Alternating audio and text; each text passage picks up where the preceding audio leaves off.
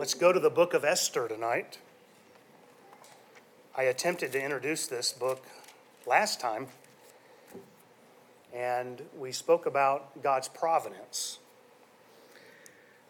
Remember that this is a book where God, His Word, prayer, faith, eternity, none are ever mentioned.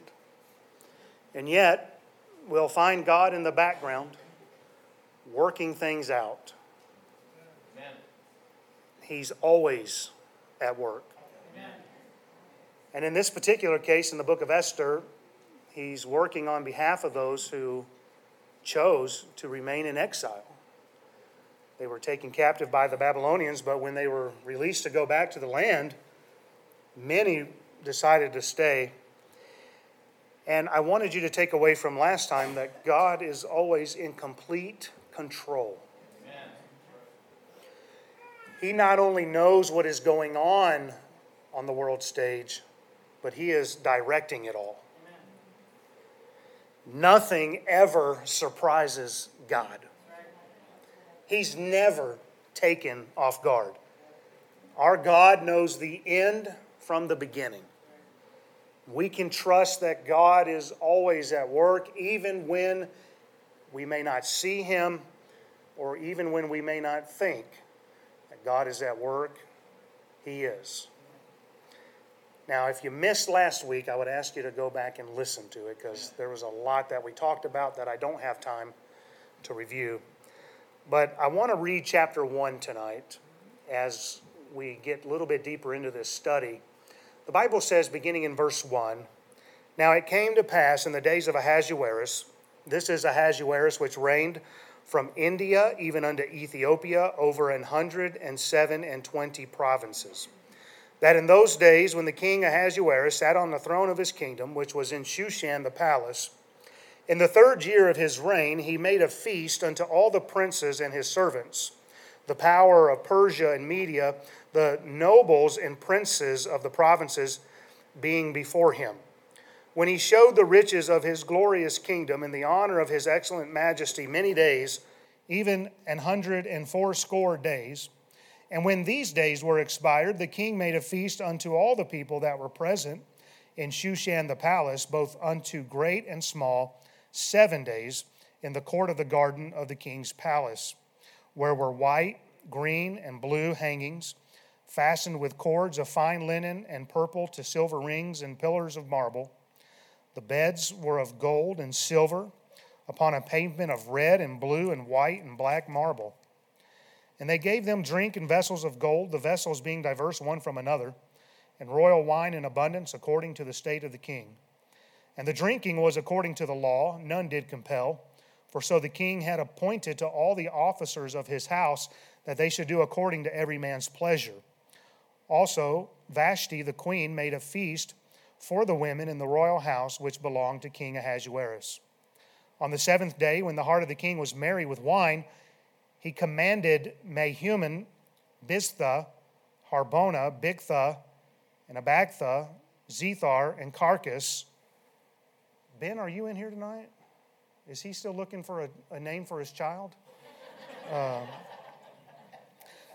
the seven chamberlains that served in the presence of Ahasuerus the king, to bring Vashti the queen before the king with the crown royal, to show the people and the princes her beauty, for she was fair to look on. But the, but the queen Vashti refused to come at the king's commandment by his chamberlains. Therefore was the king very wroth, and his anger burned in him. Then the king said to the wise men, which knew the times, for so was the king's manner toward all that knew law and judgment. And, and the next unto him was Carshena, Shethar, Admatha, Tarshish, Maris, uh, Marcina, and Memucan. Let me try this one again. Memucan, Memucan. The seven princes of Persia and Media. Believe it or not, I practiced these ahead of time. It just doesn't always work out. Which saw the king's face, and which sat the first in the kingdom. What shall we do unto the queen Vashti according to the law? Because she hath not performed the commandment of the king Ahasuerus by the chamberlains. And Memucan answered before the king and the princes, Vashti the queen hath not done wrong to the king only, but also to the princes and to all the people that are in the provinces of the king Ahasuerus. For this deed of the queen shall come abroad unto all women, so that they shall despise their husbands in their eyes when it shall be reported. The king Ahasuerus commanded Vashti the queen to be brought in before him, but she came not. Likewise, all the ladies of Persia and Media say this day unto all the king's princes which have heard of the, the deed of the queen, thus shall there arise too much contempt and wrath. I can't help but laugh at some of this. Um, if it please the king, let there go out a royal commandment from him, and let it be written among the laws of the Persians and the Medes, that it be not altered, that Vashti come no more before King Ahasuerus, and let the king give her royal estate unto another that is better than she. And when the king's decree which he shall make shall be published throughout all his empire, for it is great, all the wives shall give to their husbands honor, both to great and small.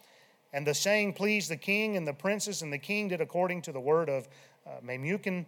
For he sent letters into all the king's provinces, into every province according to the writing thereof, and to every people after their language, that every man should bear rule in his own house, and that it should be published according to the language of every people. There you go, folks. Amen. All right. That to me is somewhat humorous. I'll have to wait till next time to get into the humor of that, in my opinion. But I'm not going to give you all the same boring details as last time, but remember, the house of Judah had been taken captive by the Babylonians for seventy years. Those seventy years came to an end when the Persians, led by Cyrus, took over the Babylonians and also took over their land. And what this did was it greatly expanded the kingdom of Persia, their empire. It's often called the Medo-Persian Empire in secular history, or the I practiced this one too, bear with me, Achaemenid. So we see in verse one that the kingdom expanded from India to Ethiopia, covering one hundred twenty-seven provinces. For those of you that may be geographically challenged, that is a huge expanse that he was ruling over. In fact, it was the largest empire of that time, and it was one of the largest empires ever, certainly one of the largest of the ancient world. In verse two, we see the setting is Shushan, the palace. It was known secularly as Susa. And this had been the, the palace location for the Babylonians as well. Uh, you'll read in Daniel eight two that Daniel was also at Shushan, the palace, and that's when the Babylonians were ruling. And so when the Persians took over, they just made it their palace as well. And this is where this feast is taking place, which makes a lot of sense because Shushan would have been located centrally within the empire. Would have been a lot easier for everybody to get there for this celebration that we see in chapter one. Um, now, I mentioned Ahasuerus last time as a hard person to identify, uh, both biblically at times and certainly in secular history. Many believe that Ahasuerus is the same as Xerxes, which is recorded in secular history. And in the Bible, it appears that Ahasuerus is the same as Artaxerxes. Some believe that these are titles of the same position, but only given in different dialects. There are very varying opinions, and I would need a lot more time to try to figure all that out, and I did not have it. So the reason I bring this up again this week, though, is because if Xerxes of secular history is the same as Ahasuerus, then there is the belief that the reason for this great feast that we find taking place here in chapter one was also a political maneuver on behalf of Ahasuerus. You see, Xerxes, he attempted to do something no other empire has ever been able to do. He was trying to expand westward and connect east and west. And it's never happened. The, the British Empire was the largest empire of all time, but it was very disjointed, scattered throughout the world. There was not really just one conglomerate of the British Empire. And so the last attempt of the east and west trying to be merged into one, to my recollection, would have been when Japan attacked Pearl Harbor. The east is coming to the west, attacking, trying to merge those into one. And so I bring this up because On a side note, I find it very interesting that there's always been this battle between the East and the West. But God has never allowed one to take over the other to date. And what's interesting about this is because it's two different ideologies that you see taking place on the world stage. And we're seeing this take place currently with Russia and Ukraine. You're seeing the battle between the East and the West, because Russia of the East doesn't want the West encroaching any further into their little backyard. And so we're still seeing this battle today with the East pushing against the West. Um, and so there has been some bleed over. Turkey's always kind of been right there bleeding over to East and West. And, and we even see that today. But there's never been a full takeover uh, to date. And so the, the Persian Empire, it had its roots in Iran. That's where people say it all started for the Persians. And, and Xerxes, he wanted to expand all the way westward into Greece, but it ultimately failed. Now, I'll say more about that when we start chapter two. It'll make more sense when we get there. But as I was saying, the belief is that this great feast here in, in chapter one was to bring all the leaders of the provinces together to get them to give their buy-in to Ahasuerus to go forward and conquer try to conquer Greece. And this, this campaign, this is very interesting. This campaign is actually mentioned in Scripture in Daniel eleven. Daniel received a lot of the histories so accurate that the, the uh, scholars and those who are textual critics, they'll say, well, Daniel must have been written after the fact because it's way too accurate to be something written ahead of time. But like I said, our God knows the end from the beginning, amen? Amen. And so he's giving Daniel this information. Listen to what it says in Daniel eleven two. And now will I show thee the truth. Behold, there shall stand up yet three kings in Persia, and the fourth shall be far richer than they all. And by his strength, through his riches, shall he stir up all against the realm of Grecia. That's fascinating, to think that that might be exactly what is happening here in chapter one. I personally believe it's the same. So Xerxes, he sought to, to push further westward than any other Eastern empire had ever uh, sought to do. And perhaps that's the political reason we're seeing here, which lines up perfectly with Daniel eleven. And then after that, in, in verse three of Daniel eleven, it talks about one rising up mightier, and that would have been Alexander the Great. I don't have time to get into all that, but Daniel eleven is a perfect chronological history of what took place from the Persians all the way through to Herod the Great. So I, I covered all that a couple years ago when we were going through Daniel, um, the last chapters there in Daniel. But we see that uh, in verse three, this is taking place in the third year of Ahasuerus' reign that he makes this feast. And in verse four, he takes one hundred eighty days to show off all his stuff. How about those toys, amen? I mean, that's a lot of toys. I mean, you come to my house, I can give you a tour of the house in, what, five minutes? Probably less. This guy takes one hundred eighty days. It's just incredible to me. And then after one hundred eighty days, he throws a seven-day celebration to cap off the celebration. Listen, it cost me enough money just to have turkey and Thanksgiving and Christmas. This guy was doing this for one hundred eighty-seven days straight. How much money did he have? I don't know, but if it's the same as Daniel eleven two, it says that the fourth one that would rise up would have far more riches than all the rest. And somehow he was able to pull this off financially. And he showed them his glorious kingdom in the honor of his excellent majesty. Boy, that sounds reminiscent of Nebuchadnezzar, doesn't it? We won't go there tonight. Now, I debated whether or not to give this message tonight. But some see a prophetic picture here in this one hundred eighty-day period that he's taking to show off his kingdom. I'm going to give it to you, and you can do with it as you see fit. Amen? All right. I believe it's intriguing enough that it's worth giving it some thought. It might be considered controversial because it has to do with Vashti's rebellion against Ahasuerus. So I got to deviate from our verse by verse that I would normally do, but ultimately, I want to say this up front so nobody gets the wrong impression here. Ultimately, I believe that Vashti would have been well within her rights to refuse to come before Ahasuerus the way in which she's being asked. he's inebriated. There's all kind of things going on here. And just the laws of the Persians, she had every right to say no. We'll talk about that more next time. But I believe she's within her right to say no. But just for tonight, I want to consider this whole thought with her open disobedience to the king. Now, the prophetic picture of one hundred eighty days, some people say this is showing us a symbol of the eighteen hundred years from Abraham to Christ. Some see these one hundred eighty days here to be a picture of the one hundred eighty decades that took place between those two.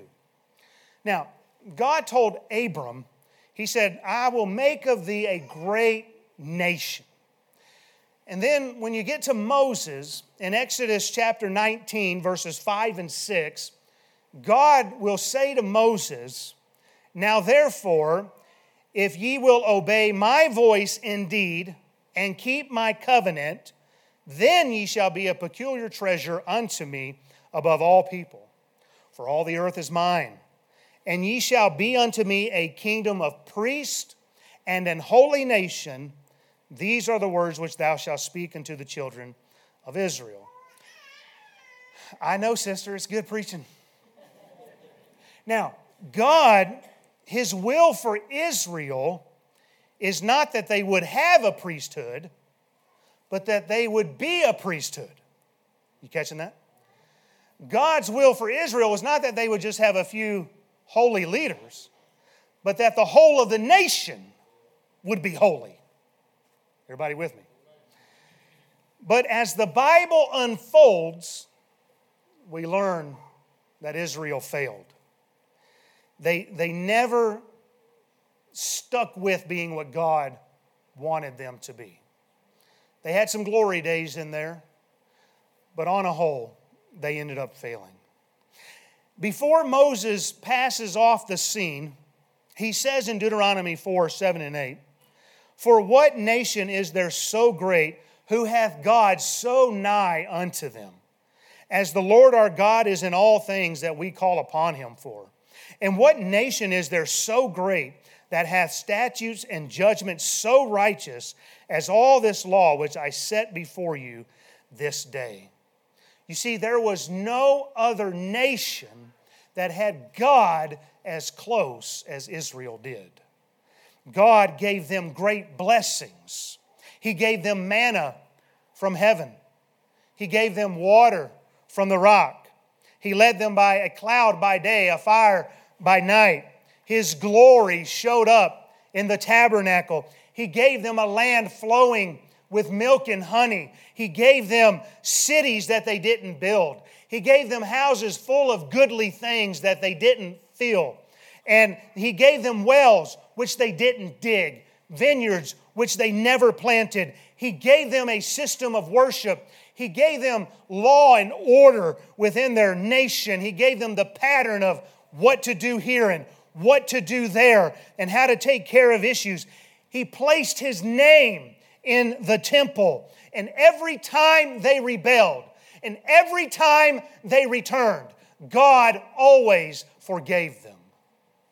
God attempted to display His glory and His majesty of His kingdom and for His name for eighteen hundred years.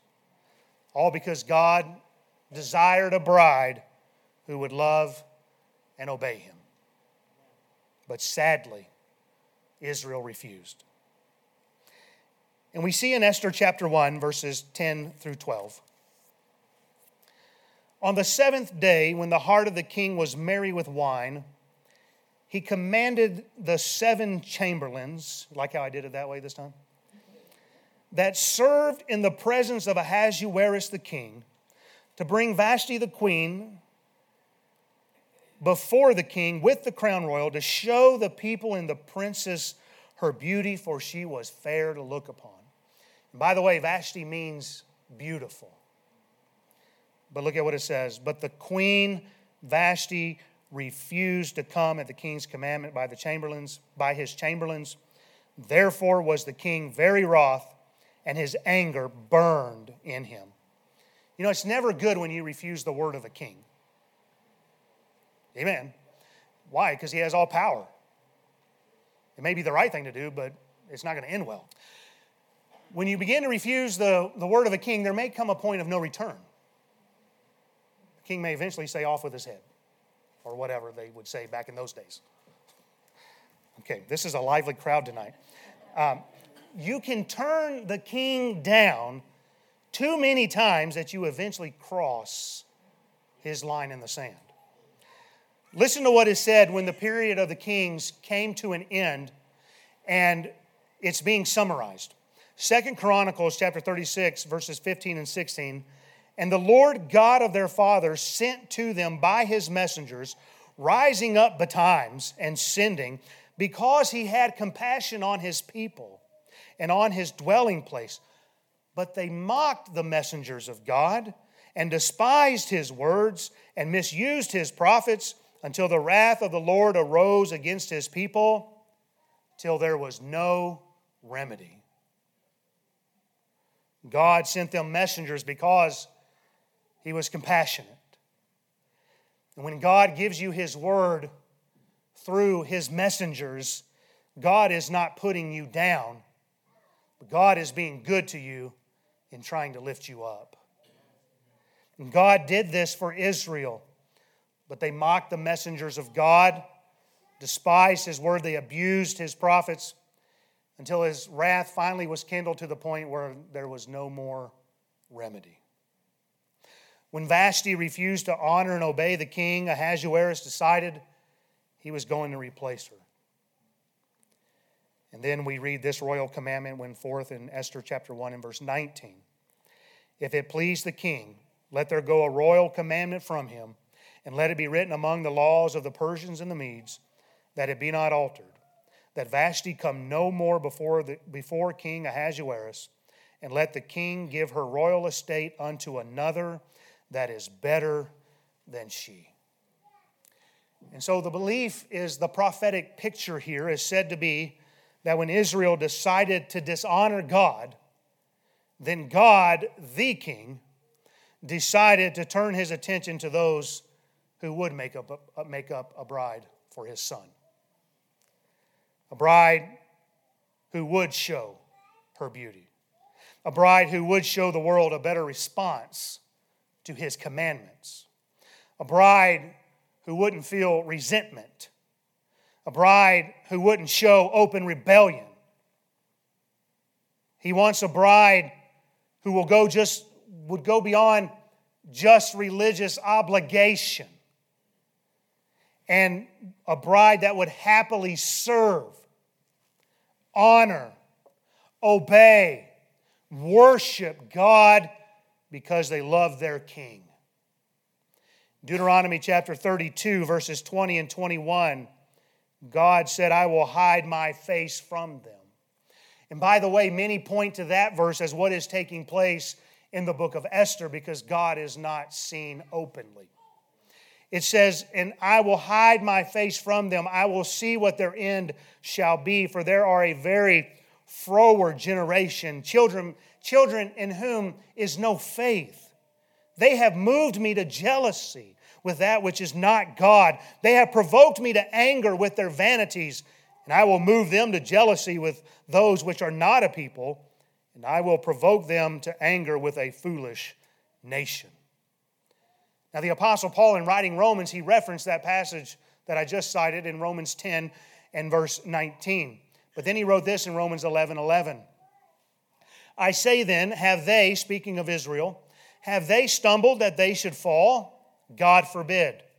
But rather through their fall, salvation is come unto the Gentiles, for to provoke them to jealousy. In Vashti's refusal, the book of Esther now takes a turn. And the king is now going to look for another bride. In Matthew chapter twenty-one, verses forty-two and forty-three, Jesus saith unto them, did ye never read in the Scriptures, the stone which the builders rejected, the same is become the head of the corner. This is the Lord's doing, and it is marvelous in our eyes. Therefore say I unto you, the kingdom of God shall be taken from you and given to a nation, bringing forth the fruits thereof. Now that Vashti has been deposed, she's been removed from the presence of the king, an invitation is now extended in chapter two. You can look along with these as I read if you'd like. Esther chapter two, verses two and three. Then said the king's servants that ministered unto him, let there be fair young virgins sought for the king, and let the king appoint officers in all the provinces of his kingdom, that they may gather together all the fair young virgins unto Shushan the palace. And then verse four says, and let the maiden which pleaseth the king be queen instead of Vashti. And the thing pleased the king, and he did so. And then verse eight of chapter two says, so it came to pass, when the king's commandment and his decree was heard, and when many maidens were gathered together unto Shushan the palace. And I'll stop there, but when Ahasuerus extended his invitation in search of a bride, it's interesting that he did not invite those who had positions of prominence. He did not invite those who had an elite bloodline. He didn't invite those who fit a particular mold or anything like that. In fact, the only requirement is that it be a young virgin that would please the king. And so this invitation, get this, it really goes out to whosoever will. And so we read in Esther two seventeen, and the king loved Esther above all the women. Notice what it says here. She obtained grace and favor in his sight more than all the virgins, so that he set the royal crown upon her head and made her queen instead of Vashti. So Vashti, she's been refused due to her unwillingness to please the king. Esther now has been chosen for her willingness to please the king. And as a result, Esther obtains grace and favor from the king. You see, Israel refused God as their king. You can read about that in First Samuel. I personally believe that was the transgression that needed to be finished. But anyway, that's a whole other study. But God would have his bride. And God's bride would find grace and favor in his sight, in the sight of the King of Kings. And just as Ahasuerus was a Gentile married to a Jew, so the bride of Christ would be made up of Jew and Gentile. We are one body with one sacred head. And we are, we are made up of every tongue, tribe, nation, people. The, the middle wall of partition between the two has been broken down. And now there's access for all to come to the Lord Jesus Christ. And of course there always was, but there was always that limit within the temple system that you could only go so far as a Gentile. But when Christ died, what happened? The veil in the temple was rent in twain from top to bottom, and access was granted to whosoever will. And so in the opening here of Esther, we have the tale of two queens. One was, her name means beauty. She was beautiful. She had every advantage. She was already in the kingdom. She just refused to obey. But who would have ever thought that the queen that he would choose would be a poor, orphaned girl? I mean, just think about who he chose. Here's a girl that is still in exile. She's not even of their bloodline. And yet, when he goes looking for a queen, looking for a bride, he welcomes in a lowly, poor, exiled, orphaned girl.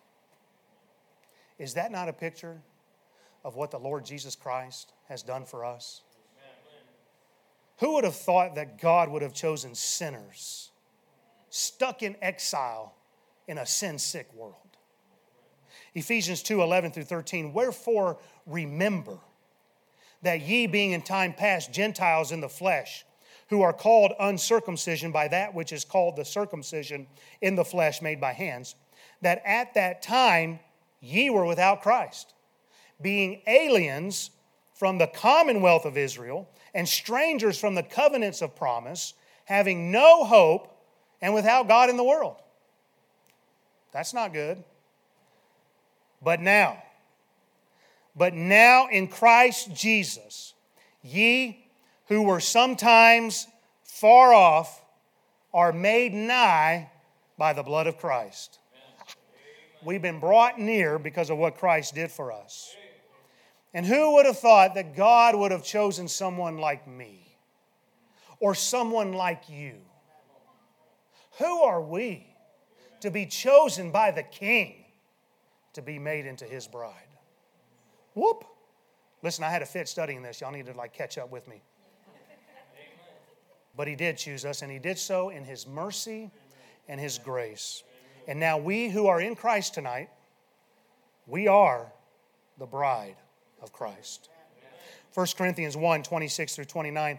For you see your calling, brethren, how not many wise men after the flesh, not many mighty, not many noble are called. But God hath chosen the foolish things of the world to confound the wise. God hath chosen the weak things of the world to confound the things which are mighty. And base things of the world and things which are despised hath God chosen. Yea, and the things which are not, to bring to naught things that are. And why would God have it this way? Because the end of verse twenty-nine says, that no flesh should glory in His presence. And then later on in verse thirty-one there it says that according as it is written, he that glorieth, let him glory in the Lord. You know what's great about glorying in the Lord? You can glory in Him even when you had a bad day. You can glory in Him even when God gives you a tough row to hoe.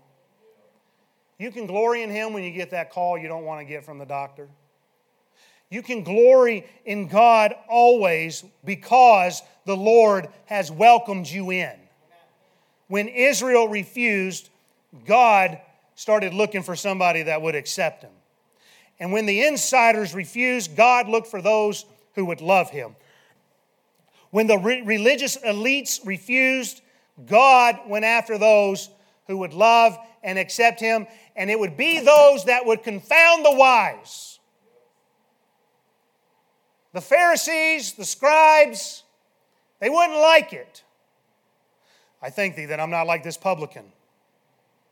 And God said, I'll take him. Yeah, woman, where are your condemners? I don't condemn you. Go and sin no more. Listen, God said, I'll take you. I'll take you.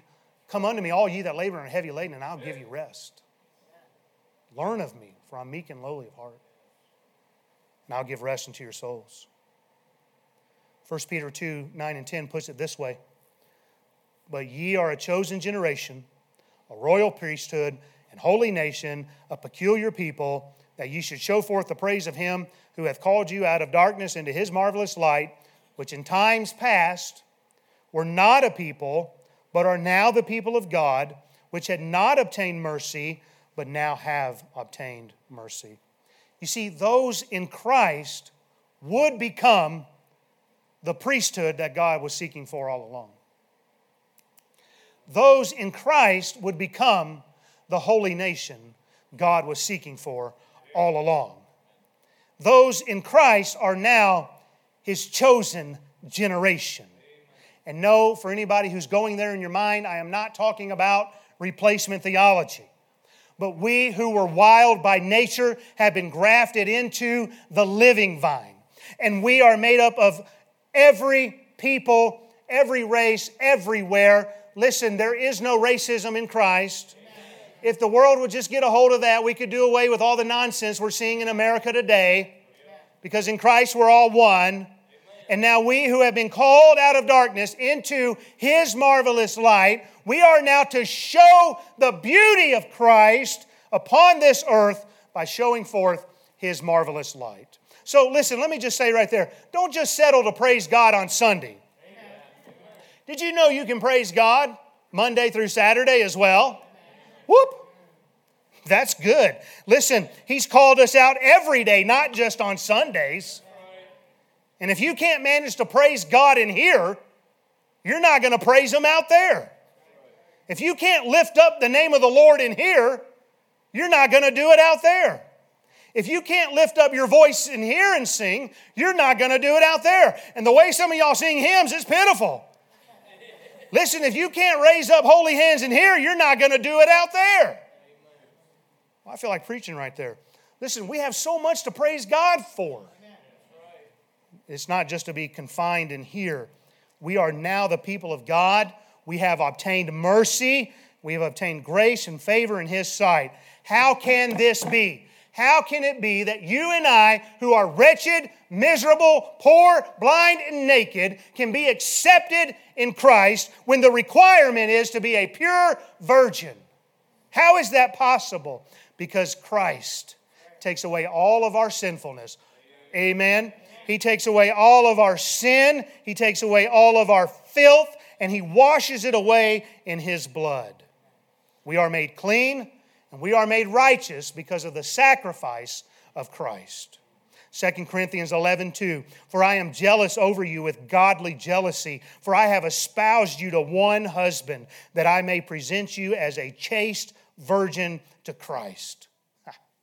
Jude, verse twenty-four, now unto Him that is able to keep you from falling and to present you faultless before the presence of His glory with exceeding joy. Ephesians five twenty-five through twenty-seven, husbands, love your wives, even as Christ also loved the church and gave Himself for it, that He might sanctify and cleanse it with the washing of water by the word, that He might present it to Himself, a glorious church, not having spot or wrinkle or any such thing, but that it should be holy and without blemish. We can please the King because we have been made accepted in the beloved. We may not be much to look upon on the outside outwardly. Amen? While we may not be much to look upon outwardly, I want to tell you, we have a beauty that the world doesn't possess. So are you in the bride of Christ? The invitation is to whosoever will may come. God has made the way through Christ, and He will accept all who come unto Him in simple faith. And He will cleanse you, and He will make you pure. And if you're in Christ tonight, are you showing forth the beauty of the bride of Christ by shining forth His marvelous light? Do you answer when you're called upon to come and show off your beauty? Christ has made you beautiful tonight. We, we show the beauty of the bride by showing the Christ who is altogether lovely. This world is an ugly place, and it desperately needs to see the beauty available to those in Christ. Amen. Now, whether any of this tonight is truly a prophetic picture, I don't really know. But I found it intriguing enough to give it to you anyhow. And you can do with it as you see fit. So are you in the bride? Let's pray.